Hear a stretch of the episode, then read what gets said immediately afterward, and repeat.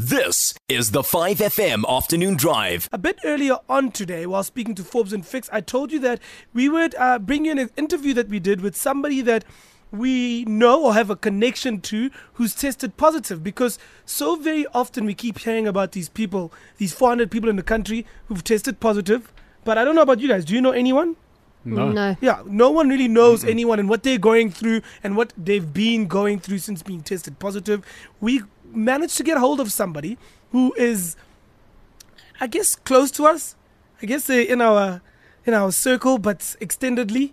And we got them to give us a bit of an interview. They wanted to stay anonymous, so we did alter their voice um, because, of course, there's a lot of unknowns about what's going on at the moment. But yeah, here's our interview with somebody who has actually tested positive. So the first question we asked him was, what gave him the impression that he needed to go get tested for the virus? I was in quarantine before I thought I had the virus. Um, I'd known that I'd been in contact with someone overseas who had uh, shown signs of illness, and I never thought I had the illness at all. I was just doing the quarantine, doing what I was being advised to do, and I remained in quarantine until I woke up one day um, feeling quite ill.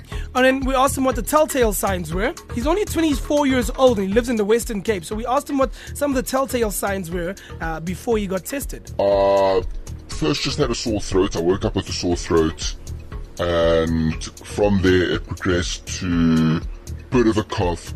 But the biggest signs that I was actually that I felt sick were uh, my muscle fatigue and my fever. My fever was quite bad, and my entire body was aching. And how long after experiencing some of these symptoms did you decide to get tested? My sore throat went down pretty quickly.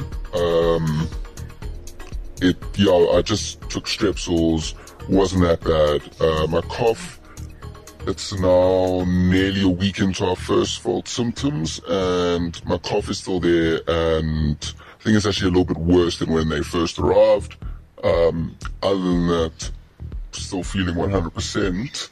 Um, my fever was two days. My fatigue was about four, three days. It was just quite a bad flu um, in terms of length. And I'm still young. I responded quite well, and I'm feeling very strong. Still do have a cough though. Uh, the one big question I had was about the test because we've all heard about how painful the test is and how uncomfortable it is to get the test. So we asked him the whole process of getting tested, how it all worked. The test was possibly the worst part of the experience. Uh, they stick a, a cotton swab up your nose, but really, really deep up your nose to a point that you never thought your nose was still your nose. It feels like they are trying to pull your brain out like a old cartoon, like a Looney Tunes cartoon. um, and it's just, it's incredibly uncomfortable. But the entire process was really, really efficient. I was very blown away at how brilliant the setup was and how brilliant the process was. And from two days to 72 hours to 10 days, we've heard different variations of how long the results take. When I did the test, I first was told 48 hours. Um, on the, I called after 24 hours to see if I got results, and they let me know 72 hours. Um, I eventually got my result back four days after I'd originally taken the test. Um, so it does take quite some time.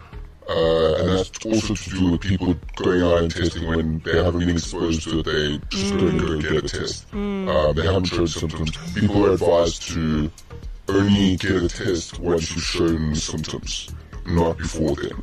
Because there is a strain in the system, and it's also why it takes so long for you to get results. So you get the test done, you get your results. What next? What were you told to do next? My doctor called me in order for me to get my results very early on the Sunday morning. It was before 8 o'clock. Um, I did consult with the doctor before uh, who had sent me, so it was all a process through him.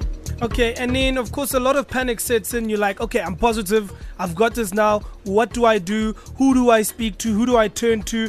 Any sort of support from your doctor, other medical practi- practitioners, maybe the NICD? Who helped you? My doctor has given me most support. The NICD um, hasn't given me most amount of information, but from my understanding, what the procedure is now for me to stay in quarantine for two weeks and then after that get a test, and then I believe I need two negatives before I can leave quarantine.